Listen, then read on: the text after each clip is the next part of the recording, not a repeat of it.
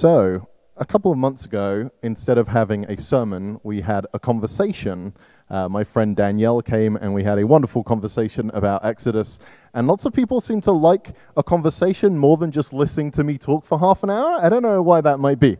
Uh, but following this advice, I thought, you know what, let's do that again. And so this week, Bill Ryan and I are, you know, Bill Ryan, you just start coming forward now. Uh, Bill Ryan is an elder at this church. I know you've been a friend of mine, a mentor of mine. You know, we're pretty tight, I guess. I like Bill a lot. And a couple of months ago, when we were working out the schedule for this series, Bill said, "I really like. I really want to talk about the mercy seat, James. I really want to talk about the mercy seat." And I was like, "Oh, Bill, I really want to talk about the mercy seat. That's like the one thing I have underlined. That's the only thing I really want to preach out this entire book." Uh, and then I said, you know what, you can have it. And then we decided that we'd have a conversation because basically we were both just so excited about this. Uh, so we're hoping that our enthusiasm is infectious today. Hey, Bill, why don't you pray for us before we begin? God, this morning we come to you humbly seeking to understand more of who you are. And God, we pray that as we have this conversation, as as each person listens in, that uh, that they too will, will will leave here today thinking, "Wow, isn't our God awesome?" We pray this in Jesus' name, who is the most awesome. Amen. Amen. So, for those of you that are just joining us, we've been going through the book of Exodus. And the book of Exodus is an incredible story, and we see this amazing display of God's. Pa- I know it's awkward, isn't it? we see this amazing display of God's power. We see God's faithfulness. We see God's listening to God's people over and over again, hearing their cries of oppression, which is a pretty exciting stage to set. Uh, but I will say that Exodus takes, I mean, I don't want to say like a downturn, but like that's how I felt when, I don't know, when I first became a Christian, I'm like, I am going to read all of the Bible from start to finish and it's going to be great. And like legitimately, the back half of Exodus is where I stopped. Like I didn't get very far. but I'm going to read the gospel again. Uh, we go from this incredible, like mythical, sorry, not mythical, like epic story, uh, and then it shifts to like a kind of construction manual, which doesn't feel quite as interesting. And I don't like IKEA, and so. I don't really like the back end of Exodus either. Uh, but getting to know just what this means is what felt so exciting. So I'm going to read our scripture and then we'll, we'll get into it. So I'm going to read from Exodus 25 today, uh, starting at verse 10. And it's possible that listening to this doesn't feel particularly exciting to you, and that's okay. but we promise, at least we hope, you're going to be excited by the end of it. So, Exodus 25, starting at verse 10, says this Have them make a chest of acacia wood, two and a half cubits long, a cubit and a half wide, and a cubit and a half high. Overlay it with pure gold, both inside and out, and make a gold molding around it. Cast four gold rings for it and fasten them to its four feet, with two rings on one side and two rings on the other. Then make poles of acacia wood and overlay them with gold. Insert the poles into the rings on the sides of the chest to carry it. The poles are to remain in the rings of the ark, they are not to be removed. Then put in the ark the testimony which I will give to you. Make an atonement cover of pure gold, two and a half cubits long and a cubit and a half wide. And make two cherubim over the hammered gold of hammered gold at the ends of the cover. Make one cherub at one end and the second cherub at the other. Make the cherubim of one piece with the cover at the two ends. The cherubim are to have their wings spread upwards, overshadowing the cover with them. The cherubim are to face each other, looking toward the cover. Place the cover on the top of the ark and put in the ark the testimony which I will give to you. There are the, there above the cover between the two cherubim that are over the ark of the testimony, I will meet with you and give you all my commands for the Israelites. So I imagine at this point in time, everybody out there is going, why are these two wanting to fight over this passage of Scripture? Um, because it, it, you're right. It, it, it's it's just basic instructions on how to build uh, a covenant box, um, and and it's it's pretty straightforward. They were given some leeway that doesn't describe exactly what a cherub looks like, uh, but the artists were were to take the, these instructions and form this box uh, that we put the the Ten Commandments, the tablets inside. It was probably about, if you look at the top of this table over here, um, where the projector is sitting, that's approximately two and a half cubits by a cubit and a half. A, a cubit is around 18 inches. So if you figure that out, that's about the size we're, we're, actually thinking about here. And it's interesting that um, in different translations, it's called different things. So I, I believe you called it an atonement cover. Was that the one in that reading? Yeah, I think so. Uh, some other translations call it the mercy seat. And as you as you picture this being built, um, you, you, get an idea of, of, of, the size. You get an idea of of two angels with their wings spread over top of it. And then you, you, you, you look at it and you see it's a portable box that has poles that, to make it uh, able to be carried because remember they were people living uh, in tents. They were journeying through the desert regions of, of, um, the middle east. And so they, they were moving around so it had to be portable. There it says at, towards the end it says there, above the cover between the two cherubim that are over the ark of the covenant law, I will meet with you and give you all my commands for the Israelites. That's the exciting part. Go ahead. Tell us why it's exciting. Why is it exciting? Oh, man. Um, no, you go. I, I'm bottled up. You go. Imagine for a moment this is where the people of Israel represented by the high priest, would meet with God. This is the meeting place. Now, inside that box is the Ten Commandments, the law of the people. And, and this box, it, it's actually describing a portable throne.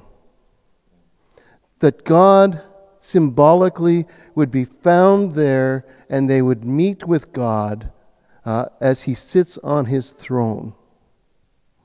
And so the, the people are coming together, and the laws are there. The laws representing how we should live together as a community. What we saw is uh, translated as testimony would have been the Ten Commandments, like the two slabs of stone that have yes. those Ten Commandments on them.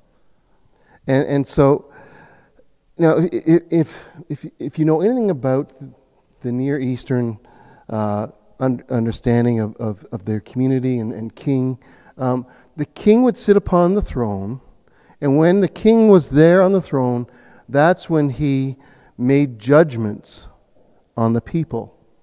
Remember, the laws are in the underneath, where, where God would, was supposedly, figuratively sitting, representing the commands that were given, they were to obey, and now God is sitting on top of that, and he is now to be judging the people. A prime, prime example of this was uh, found in, in 1 Kings, where Solomon, the son of David, becomes king. He builds this beautiful palace, uh, this incredible, huge throne uh, that, that he is manufactured for him or created for him. Um, and, and there he is sitting, and some of you might remember the story there in, the old, in, in, in 1 Kings, where two prostitutes are brought before him and, uh, and their babies have died. And Solomon, to demonstrate his wisdom that God has given him, uh, makes a, an incredible pronouncement uh, at that time. There he is acting uh, as the king, giving judgment for the people, uh, in front of the people.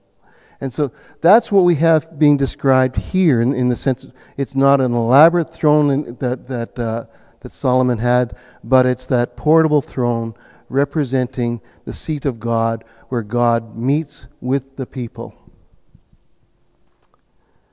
James, you want to add, or do you want to talk further about the, the mercy seat? Just keep us moving? Yeah, I, and this is the part that I think excites me most. That we have to bear in mind the law that was given, the Ten Commandments, is you know so utterly foundational to that faith, to us, to all of like Western creation right now. Uh, the the Ten Commandments have sat as so important for so long. What I think is beautiful and fascinating, and I love about this, is that whilst the law is in the box, God's mercy is above it. Over and over and over again, we see, and we see this in Scripture. I don't know how many times God has to kind of drill it into us that, again, laws are important and foundational, but my mercy covers that. Um, we use that word like atonement cover. Atonement is this weird word. It's literally at one-ment. So if we are not like united, or if there is a debt between us, we're not at one-ment.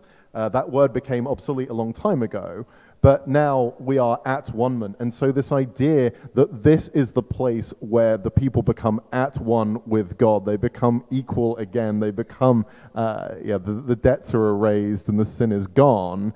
Uh, every time, I just, I just love this image of God's mercy always being above even the laws.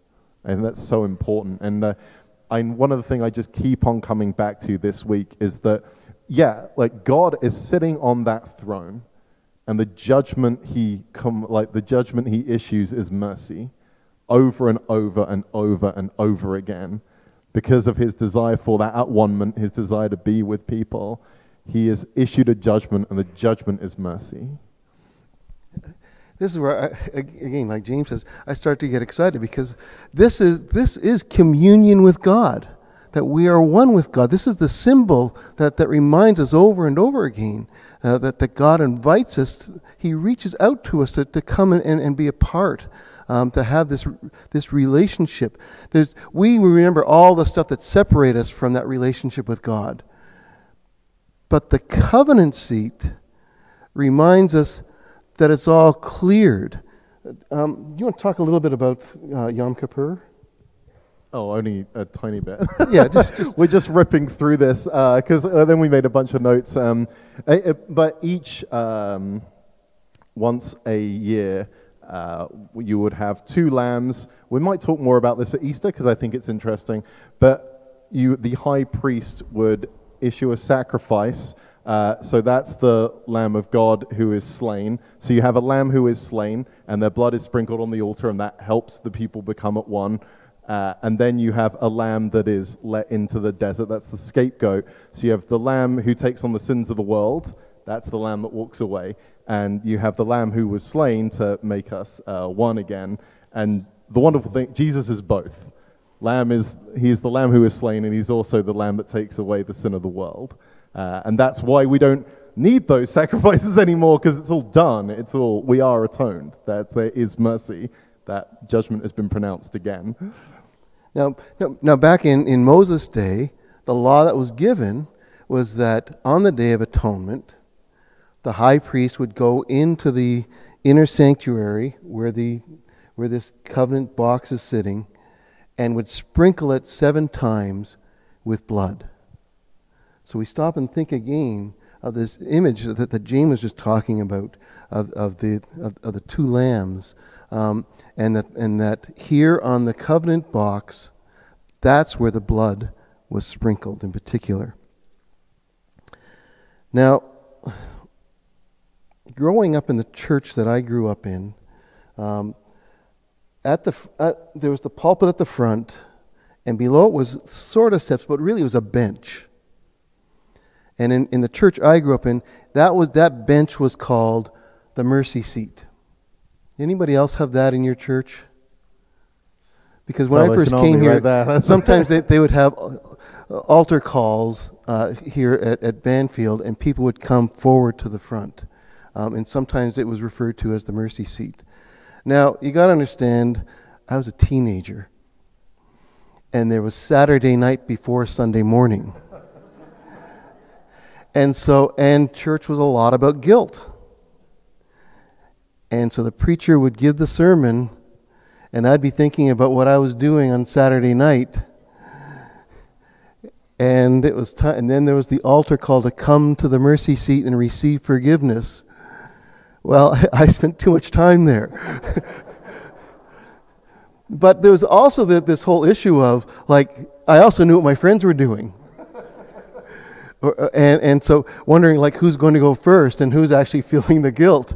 Um, and, and, and then somebody else would go forward that you didn't know what they did.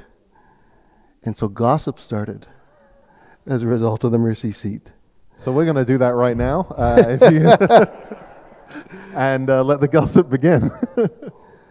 but, but what that does is, is it creates a, a, a theology of knowing God that's based on guilt, not mercy. So I think, I think what we want to do is, is talk, move away from that and, and really start to talk about what, what mercy is uh, the, the, the, beautiful symbol of it. Um, and so, in, in the Old Testament, in the Hebrew language, is this beautiful word chesed. It's found almost 250 times, 248 times there in the Old Testament. And, and if there's only one word you want to learn in Hebrew, it's chesed. Because it's all about this incredible relationship we have with God.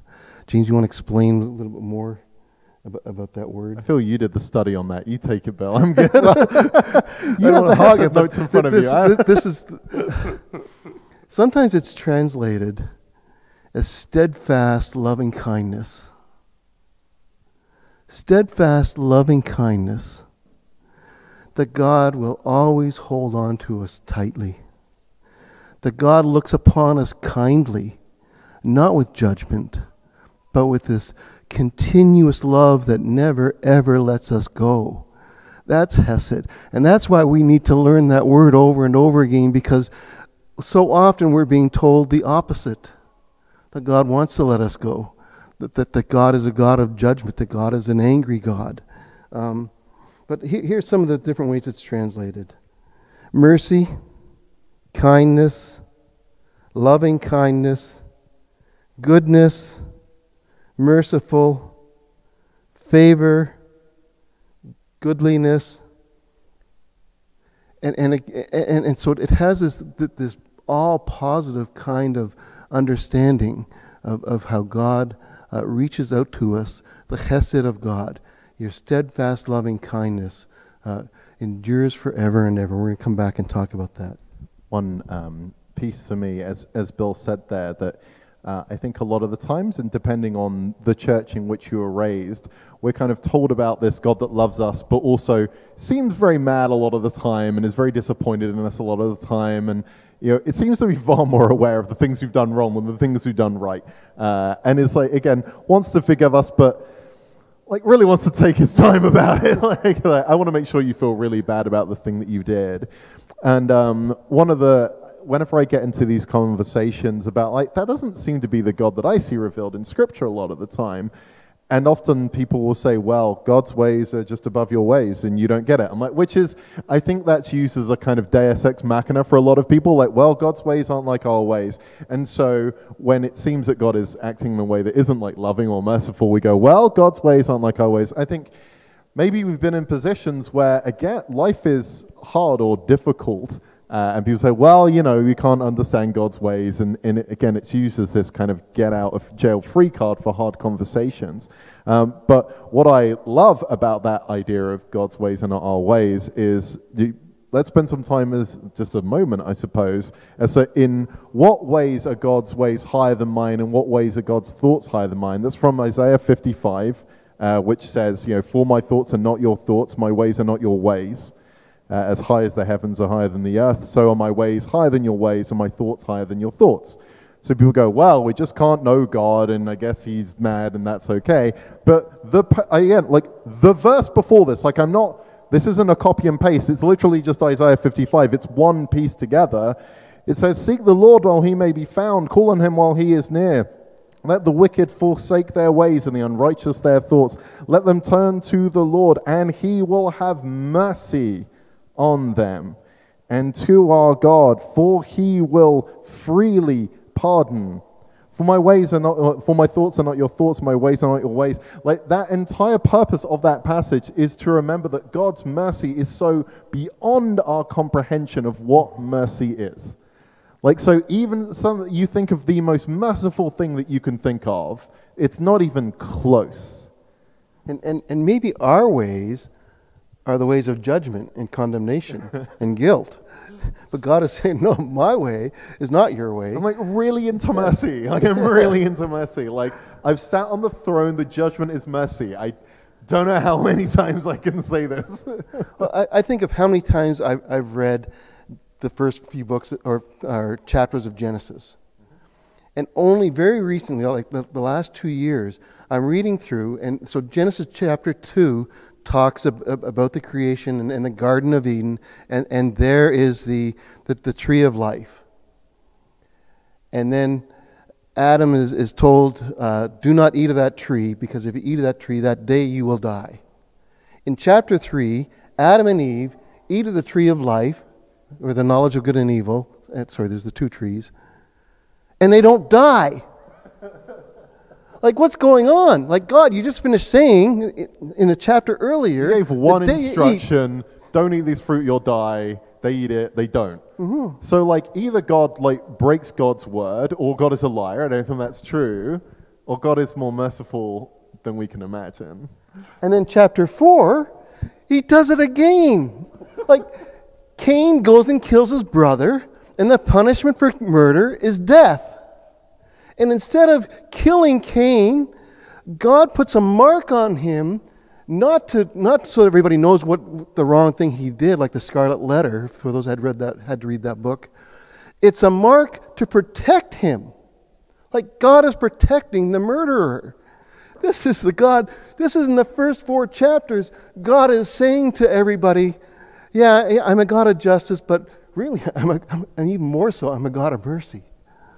I, I, I want you to know this right at the very, very beginning that you'd understand that I'm a God of mercy. That's why I get excited about this.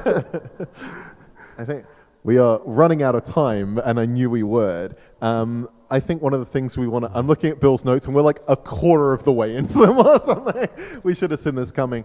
I think one of the reasons this is so kind of punchy for us, as we say, is that in the book of Exodus that has these great displays of power and we really see it. You know, if God wanted to be seen as a God of power or might or strength, then he could. You know, the, the most powerful God in Egypt, the God of the sun, God just says three words, let the, wait, Four words. Let there be darkness. Yeah, four words. Just says four words, let there be darkness. And the sun stops shining. Like, that's how powerful God is. And yet, the thing that he chooses, it's not a power cover or a strength cover or even a miracle cover. It's a mercy cover because that's how important that is. That even though the story has these incredible displays of power, that's less what God wants to be known for, actually. That's really interesting yeah. to me, too. And, and the times that the word chesed is used in, in Exodus, God is telling the people who He is. And, and, and God says, um, Yes, I will punish the, the wicked to the third and fourth generation, but I will demonstrate my mercy for thousands of generations.